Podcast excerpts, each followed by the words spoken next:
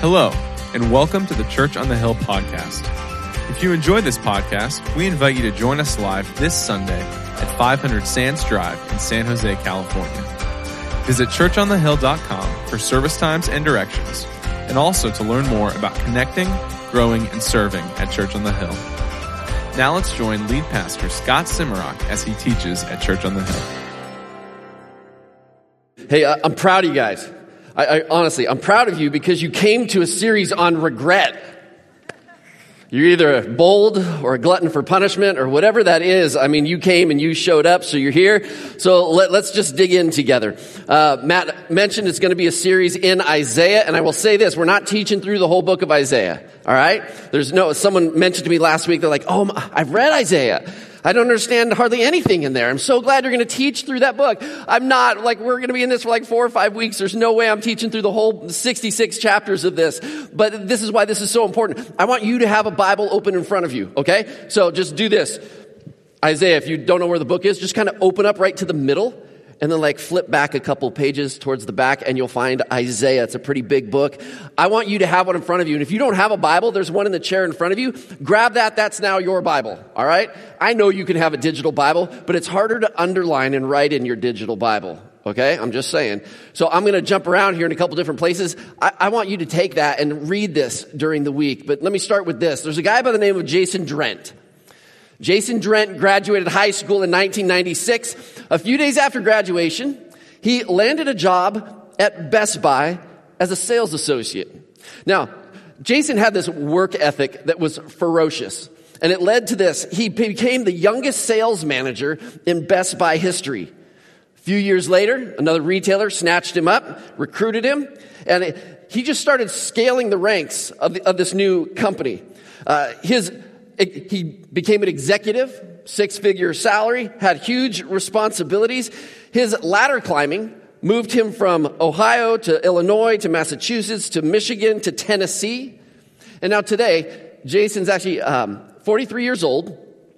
And he's the employee, he's head of the employee relations at a corporate headquarters in a large apparel chain. Now, by all appearances, Jason Drent's story is a story of success. He's a young man who grew up in having kind of a rough childhood. He spent a little bit of a stint in a group home, but he overcame those obstacles because he had ambition. He was smart. He had this grit. And so his story is a success story. But Jason ran across this article about this survey. And the survey was all about regret. And Jason recorded his own story in what's known as the World Regret Survey. You can look this up, Google this later on, not now. This is what he wrote.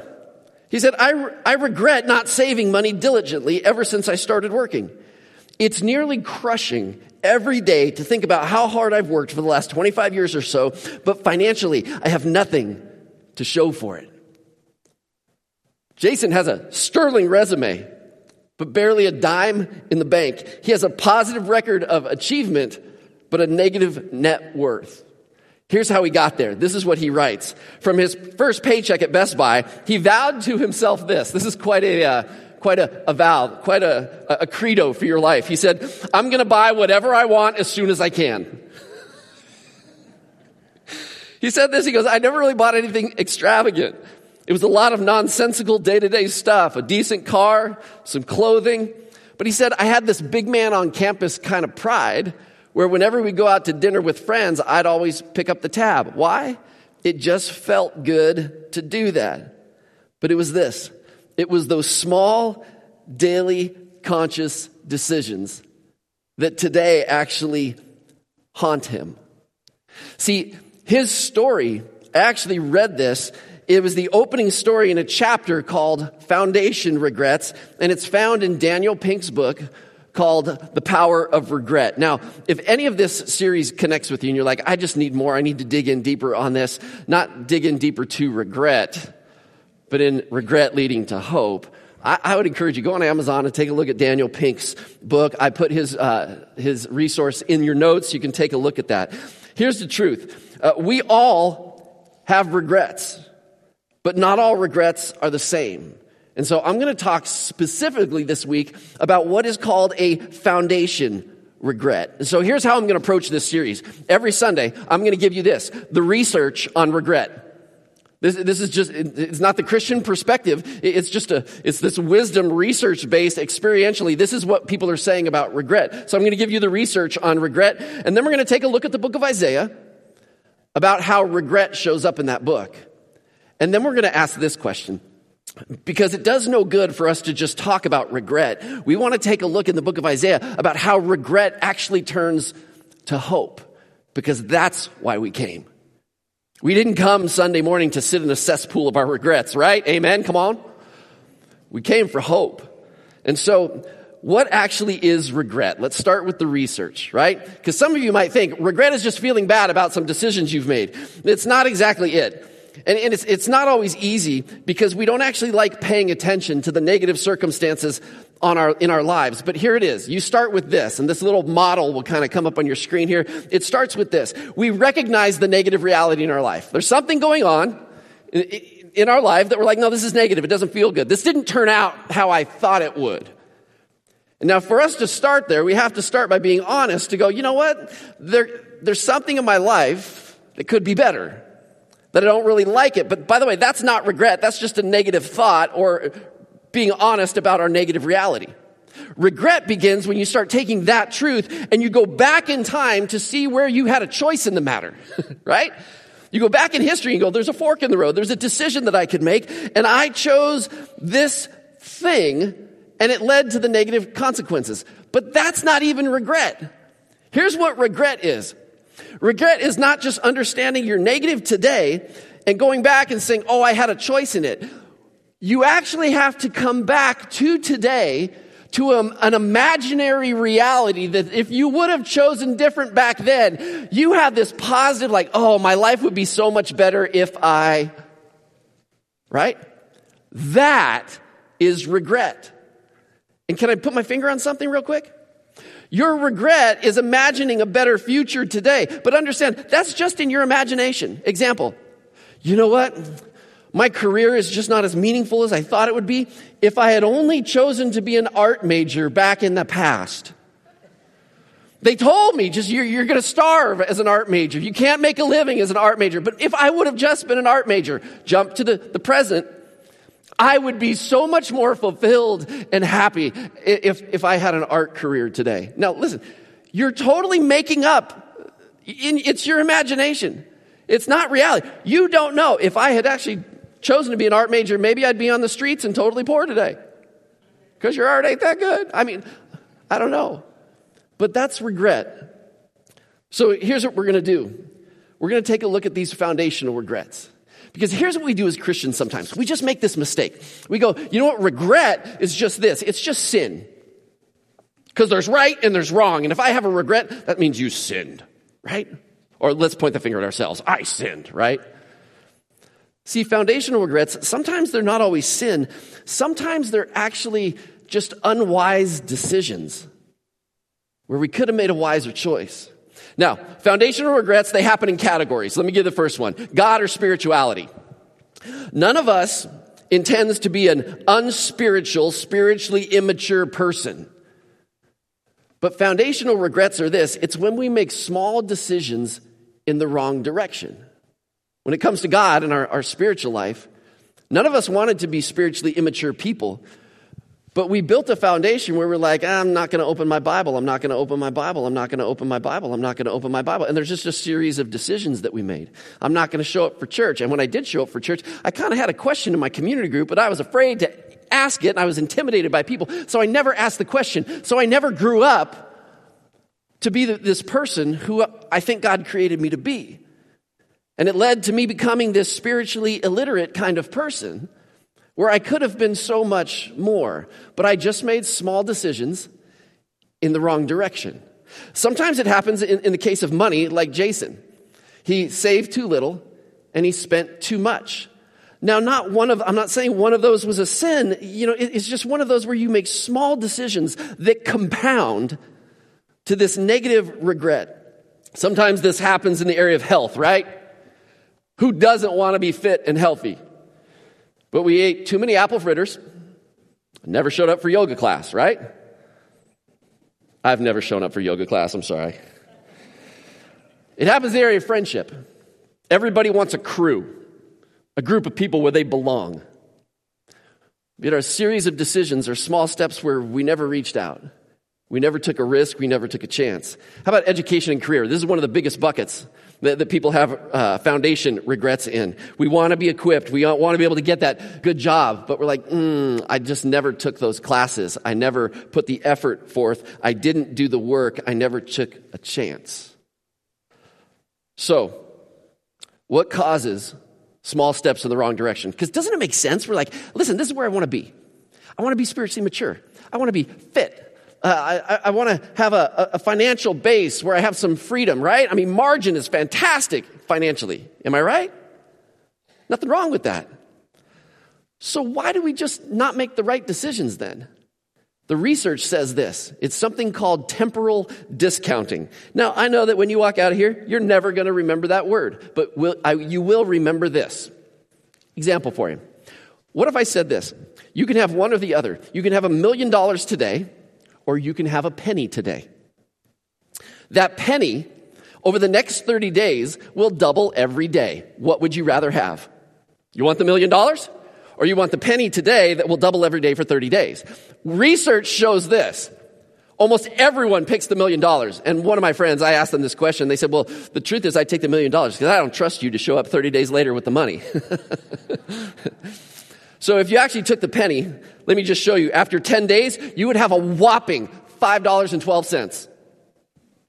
That's amazing, huh? You're like, yeah, I should have taken the million bucks.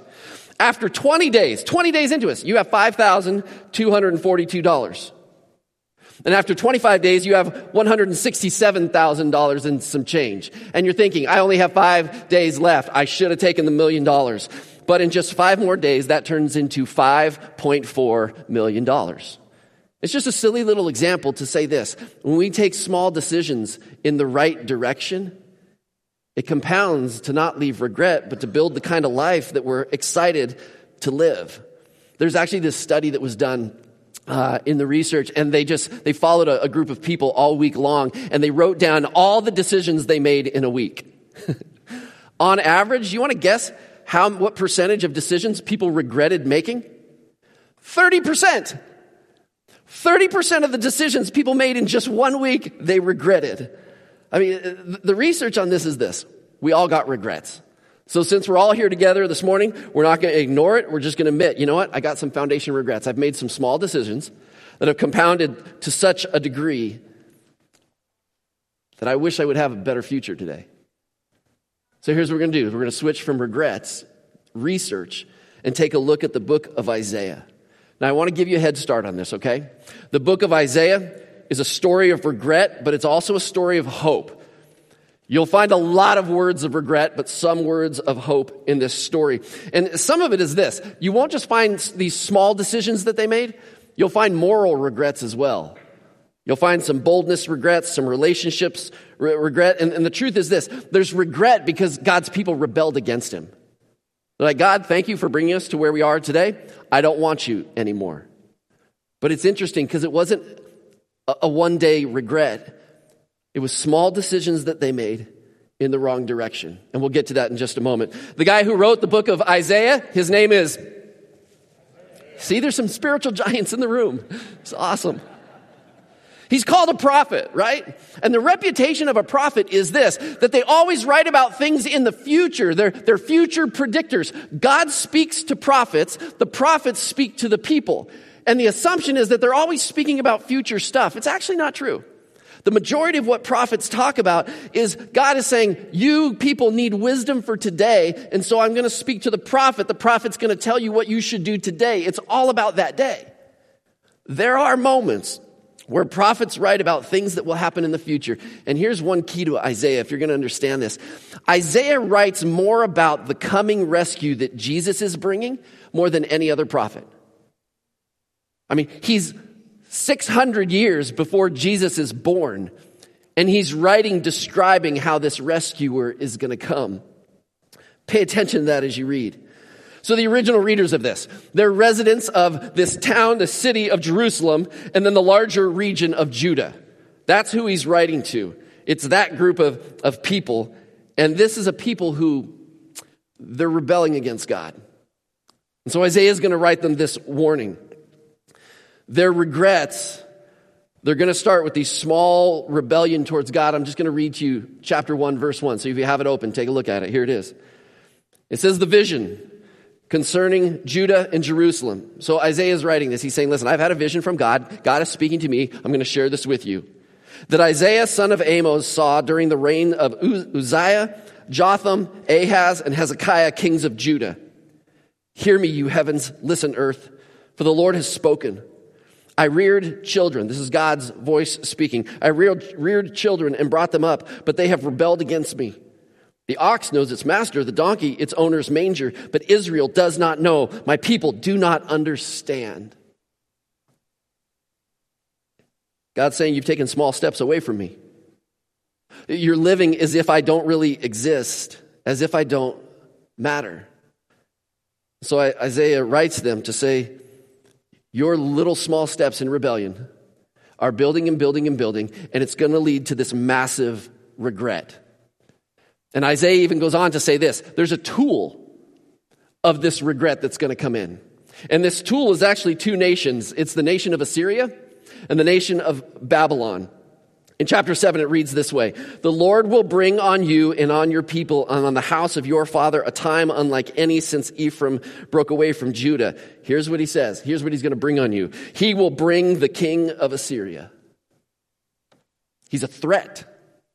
The king of Assyria is going to come and threaten that he is going to destroy not only Jerusalem, but the entire region uh, uh, of Judah. Now, he brings the threat in this time period. It, it, let me just give you a hint it, when you read the book of Isaiah, because I will tell you, it is confusing, okay? But you're just going to divide the book in half. Uh, chapters 1 through 39, it's all about Assyria threatening them. And then chapters 40 through 66, it's all about the Babylonian period, that, where they would come in and they would defeat Jerusalem. And like many of us, when the pain gets great enough, we cry out for God's help, don't we? We rarely cry out to God's help right away. It's usually not our first go to because we think we can do it or handle it, or maybe there's somebody out there that can help us. But God's going to use the tool of other nations threatening them, one of them, the Babylonians, to conquer them, so that these people would brought to a place to say, God, Man, we've been making some small decisions to rebel against you, but today, God, we cry out to you because we, we need you. Now, I'm going to make this suggestion for you. If you're going to understand the book of Isaiah, there's no way I'm teaching through the whole thing, but I want you to do this. Google, it's in your notes right there. Google this sometime this week. The Bible Project Isaiah. The Bible Project is so great because I'm a visual learner. And if you're a visual learner too, there, there's literally these cartoon drawings that come up explaining the whole book of Isaiah. There's two videos, chapters 1 through 39, chapters 40 through 66. I would watch it and I can guarantee you this. You're going to be overwhelmed by the storyline. You're like, oh my goodness, this is so much. It's so big. It's not, this is like way more than Veggie Tales. Like I, I don't, it's a lot. But I think if you take a look at this, it's going to help you get an understanding as to what you're reading. And so here's my invitation to you go watch that video. And this week, read a chapter a day of the book of Isaiah. And I guarantee some of you will be lost. Isn't that great? It just means you have something to learn. But I, I think, have you ever written, uh, read Shakespeare? You're like, I don't even know what he's saying here, but I can tell he's mad. Or I don't know what these words mean, but I can tell there's, there's, there's betrayal going on in this story. It's kind of like Isaiah sometimes. There's this poetry and there's this imagery going on, and you won't understand every word, you won't understand every sentence, but you'll get the sense of, oh, this is bad right now. Oh, here comes the hope of the story. So I don't know, at some point, you got to learn to swim by jumping in the deep end of the pool. So my invitation, start reading the book of Isaiah. It's the deep end of the pool. I do want to show you something, though. I'm going to switch gears completely to looking at Isaiah at their specific foundation regrets. Because listen, this is 2,500 years ago that I'm about to read. And I don't think the foundation regrets in Isaiah have changed at all compared to our world today. See if any of these sound familiar. Here's the foundation regrets in the book of Isaiah. Small steps in the wrong direction. Number one, they took small steps towards other people's religion and small steps away from God's word. This is what he writes in chapter 2, verse 6. You, Lord, have abandoned your people, the descendants of Jacob. They're full of superstitions from the east. They practice divination like the Philistines and embrace pagan customs. From the beginning that God took his people out of Egypt and brought them to the promised land, he said this don't tolerate the religion of those other people because they're worshiping false gods. They're worshiping gods that aren't even gods, they're just something that they made up. And you have me, the Almighty, all powerful. And if you read Isaiah, you'll, you'll hear this title for God, the Lord of hosts.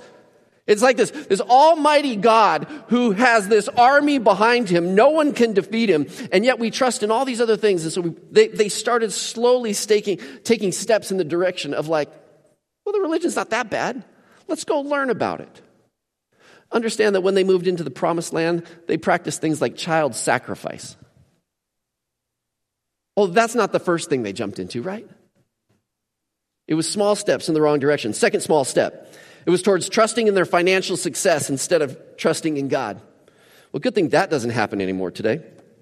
Chapter 2, verse 7. Their land is full of silver and gold, and there's no end to their treasures. Their land is full of horses, there's no end to their chariots. It sounds like a compliment. Like, wow, you guys are so successful financially. That's amazing. But it's not actually a compliment, it's a criticism. Because in the context of the story, God is saying, you trust in all of that and you don't understand how fragile your financial kingdom is that you've built. But if you would trust in me, I'm going to actually lead you into a life that you want to live.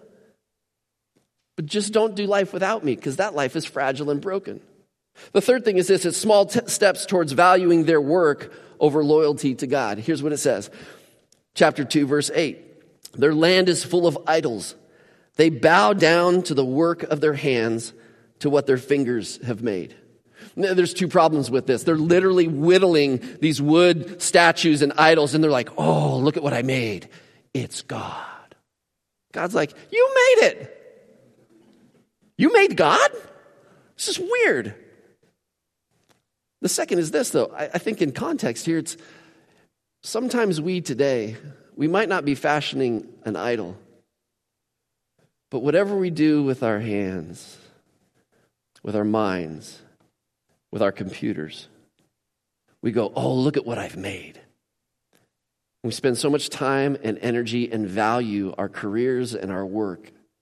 And nothing wrong with being proud of it. We all should be. God has created us to work. It's not a punishment for us, it's actually a, a thrill and a privilege to be able to work.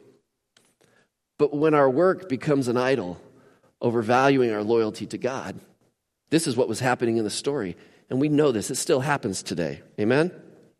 Small steps, number four, toward the insecurity of valuing people's opinion over God's opinion. This is, this is not one of those confusing sentences, Isaiah. It says this in chapter 2, verse 22 Stop trusting in mere humans who have but a breath in their nostrils. Why hold them in esteem? We'll get into this story in a couple weeks here, where uh, Jerusalem, when their city is threatened, at one moment, they look to a neighbor over here and they're like, well, this nation's threatening us. We need help from these people over here. Let, let, let's go see what they think.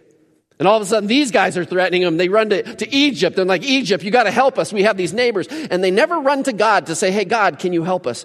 They're so insecure with who they are.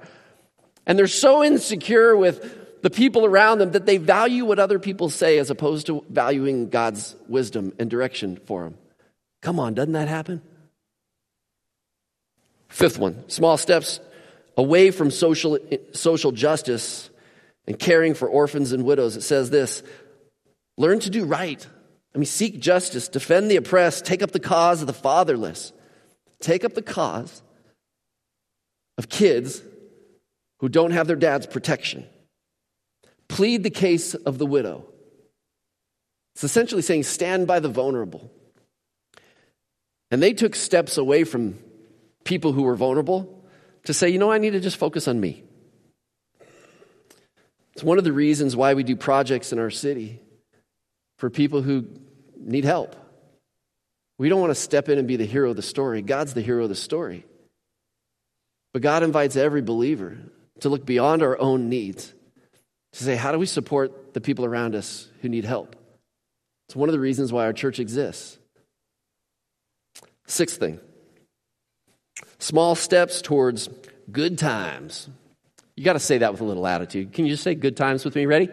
Good times. See, you don't have attitude yet, though. It doesn't sound like you're having a good time when you say good times, right? Small steps towards, here we go, good times. And steps away from what God cares about. Listen to this. Woe to those who rise early in the morning to run after their drinks. Uh oh.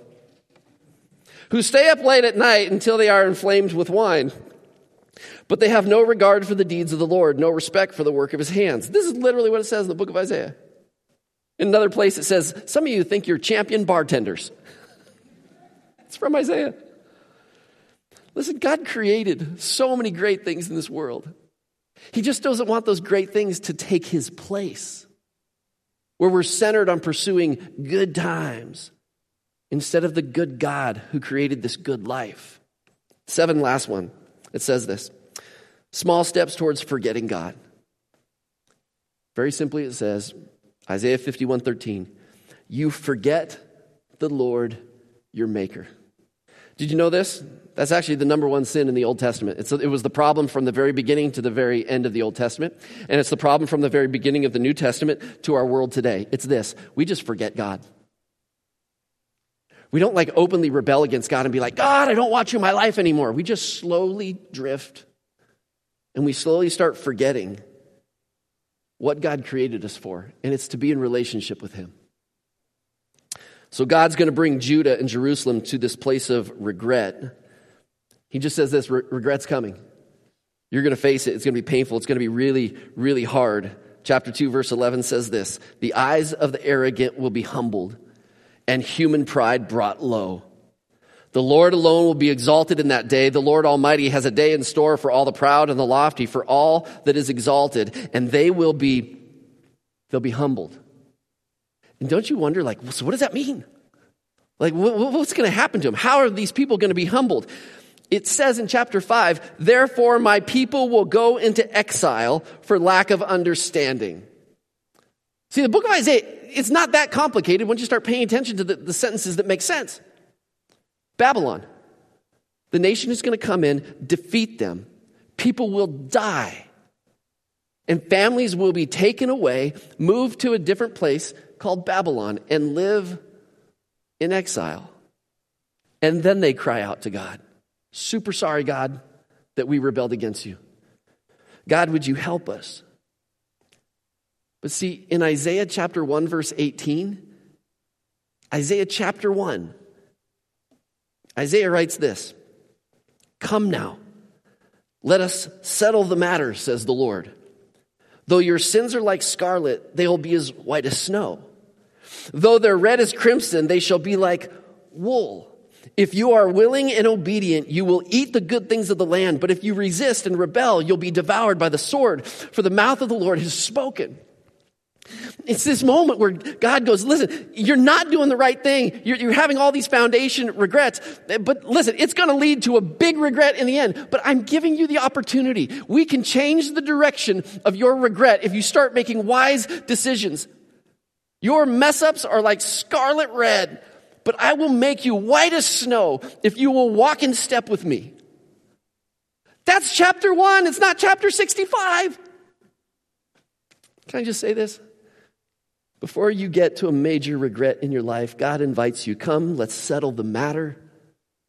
No matter how much you've sinned, today is a day where you can turn it. Where you can turn towards God and say, God, yeah, help me. But here's, here's what's weird about when we find ourselves in a hole. We've often dug it. We've dug the hole that we're in. And that the crazy thing about when you find yourself in a hole we think that we can fix it, but what we do is we just keep digging. And the, the law of the hole is when you find yourself in a hole, stop digging. But this is the hardest thing about a foundation regret. Can we actually pause and look and go, you know what? To have a better future, I better figure out my regret today and look back on the decisions I've made so that I walk into a future with God that's better. Remember Jason Drent, the guy whose story we shared about his great financial regret? Well, I told you that was the opening chapter to this book I was reading on foundation regret. And um, the fact that his first and last name was in there, he was pretty easy to find. I found him last week. Called him up, I messaged him on social media, and uh, I got on a Zoom call with Jason because I wanted to know this Did your regret actually turn into hope? Today, Jason works at a company and does uh, employee relations where he helps 20 and 30 year olds make better choices than he ever made. But I didn't want to just tell you about the story.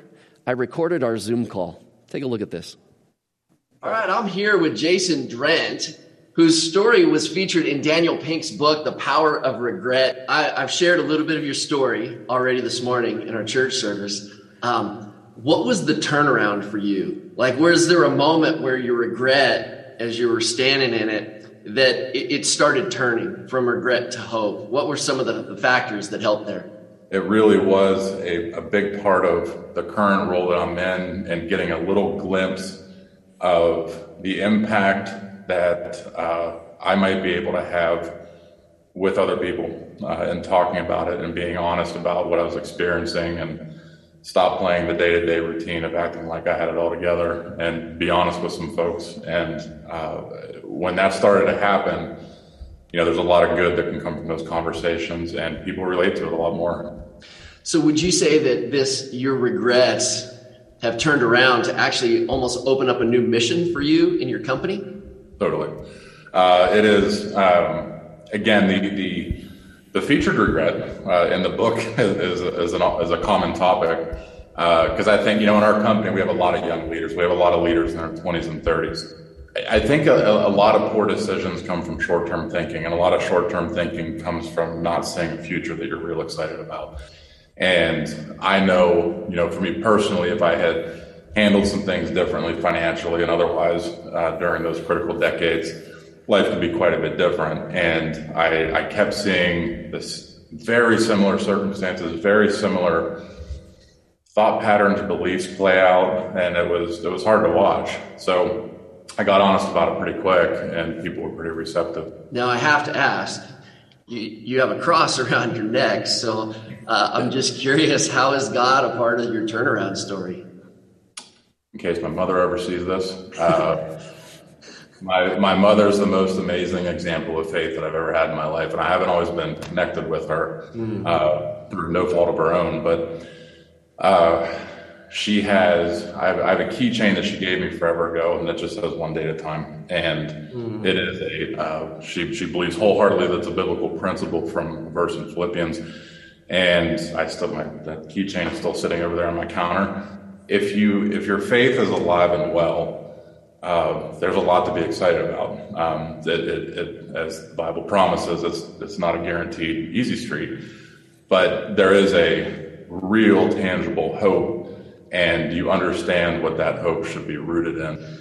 So there's people sitting in our church room right now who are listening to you, and they might be sitting in the middle of their own regret. It might be financial, it might be a health regret it could be an education regret, a career regret, a relationship regret. Um, what, what's one word of encouragement that you would want to just give them? When you start getting real about uh, what is done to you, what you believe is done to you, and being open with other people. I mean, there's just not much that can happen without connection. And I think if you move closer towards bringing, speaking it into existence, uh, getting real about the situation and making it clear that you're at a point where you, you might need some help, you might want some help. I, I think most people will be surprised by the people that reach in and offer an honest helping hand of, of some kind. And trying to do it on your own is, I haven't seen a whole lot of people do, many people do that. I've seen people connect with others, build something special with other people, and I guess I can, I can probably get it down to two words: uh, reach out talk about it. We all get excited about something, right? This is my last question, really, is um, we all get out of bed in the morning for something. There's got to be a cause, you know, something that breathes life into us and excites us. Um, what's the thing that just gets you pumped up about your life right now and, uh, and the difference that you get to make? it is when you consider the just the sheer volume of hours that people put in at work in my current role at my best. Um, i get to be a, a, small reason why their 40 50 60 hours a week are better. But i love seeing those um, moments where they, they, they might be really challenged by a situation. It might just be a personality conflict with someone else. But if you're able to help them navigate that put that stress behind them and see something that they can get excited about and, and, and get back back to being focused on the work or life or family or whatever it is that's a that's a pretty addictive feeling so i, I love those moments. That great. Um just finish with this thought.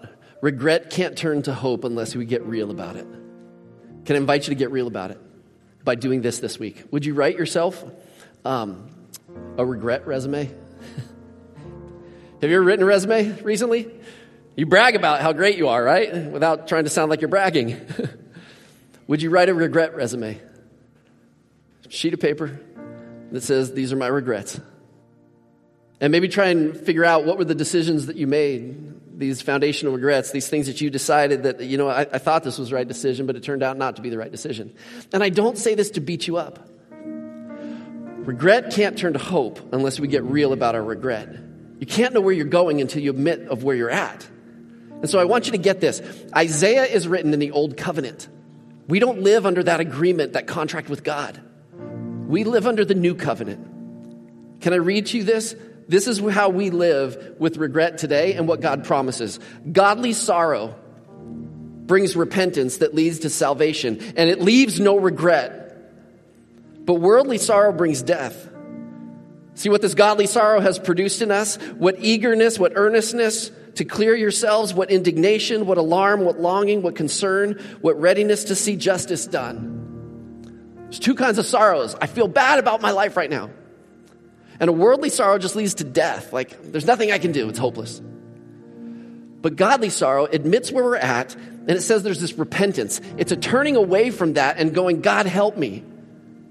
And we turn towards him, and it says this What does that produce? It produces an earnestness and an eagerness. That's an attitude of, I can do it differently with God's help. It, actually produces this alarm and this indignation that, oh my gosh, the hole that I'm in, it's disgusting. I can't live here anymore.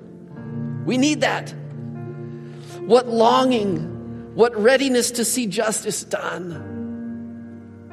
I hope you came in this room stuck. And as you take these steps, reading Isaiah, watch that video of the overview, write your own regret resume. I'm not asking God to turn it all around in this next 30 seconds. I'm asking you to do some of the work this week. Get real about it. Because when we get real about regret, God starts breathing hope. Let me pray for that hope and pray for you. God, we admit that sometimes we are, we are difficult people. I admit that our lives, God, are messy and no one really gets excited looking about regret, not me. But God, you promised that the truth can set us free. And so, God, I would pray for our journey over this month through Isaiah. God, would you let your word come alive to us? We know that you love us. We know that when we admit our regrets, that you have compassion for us. So, God, would you use our regrets to transform our lives? Jesus, we know you can do that, and we'd ask that you would do that for us. And we pray this in your name. And if you agree, would you say, Amen?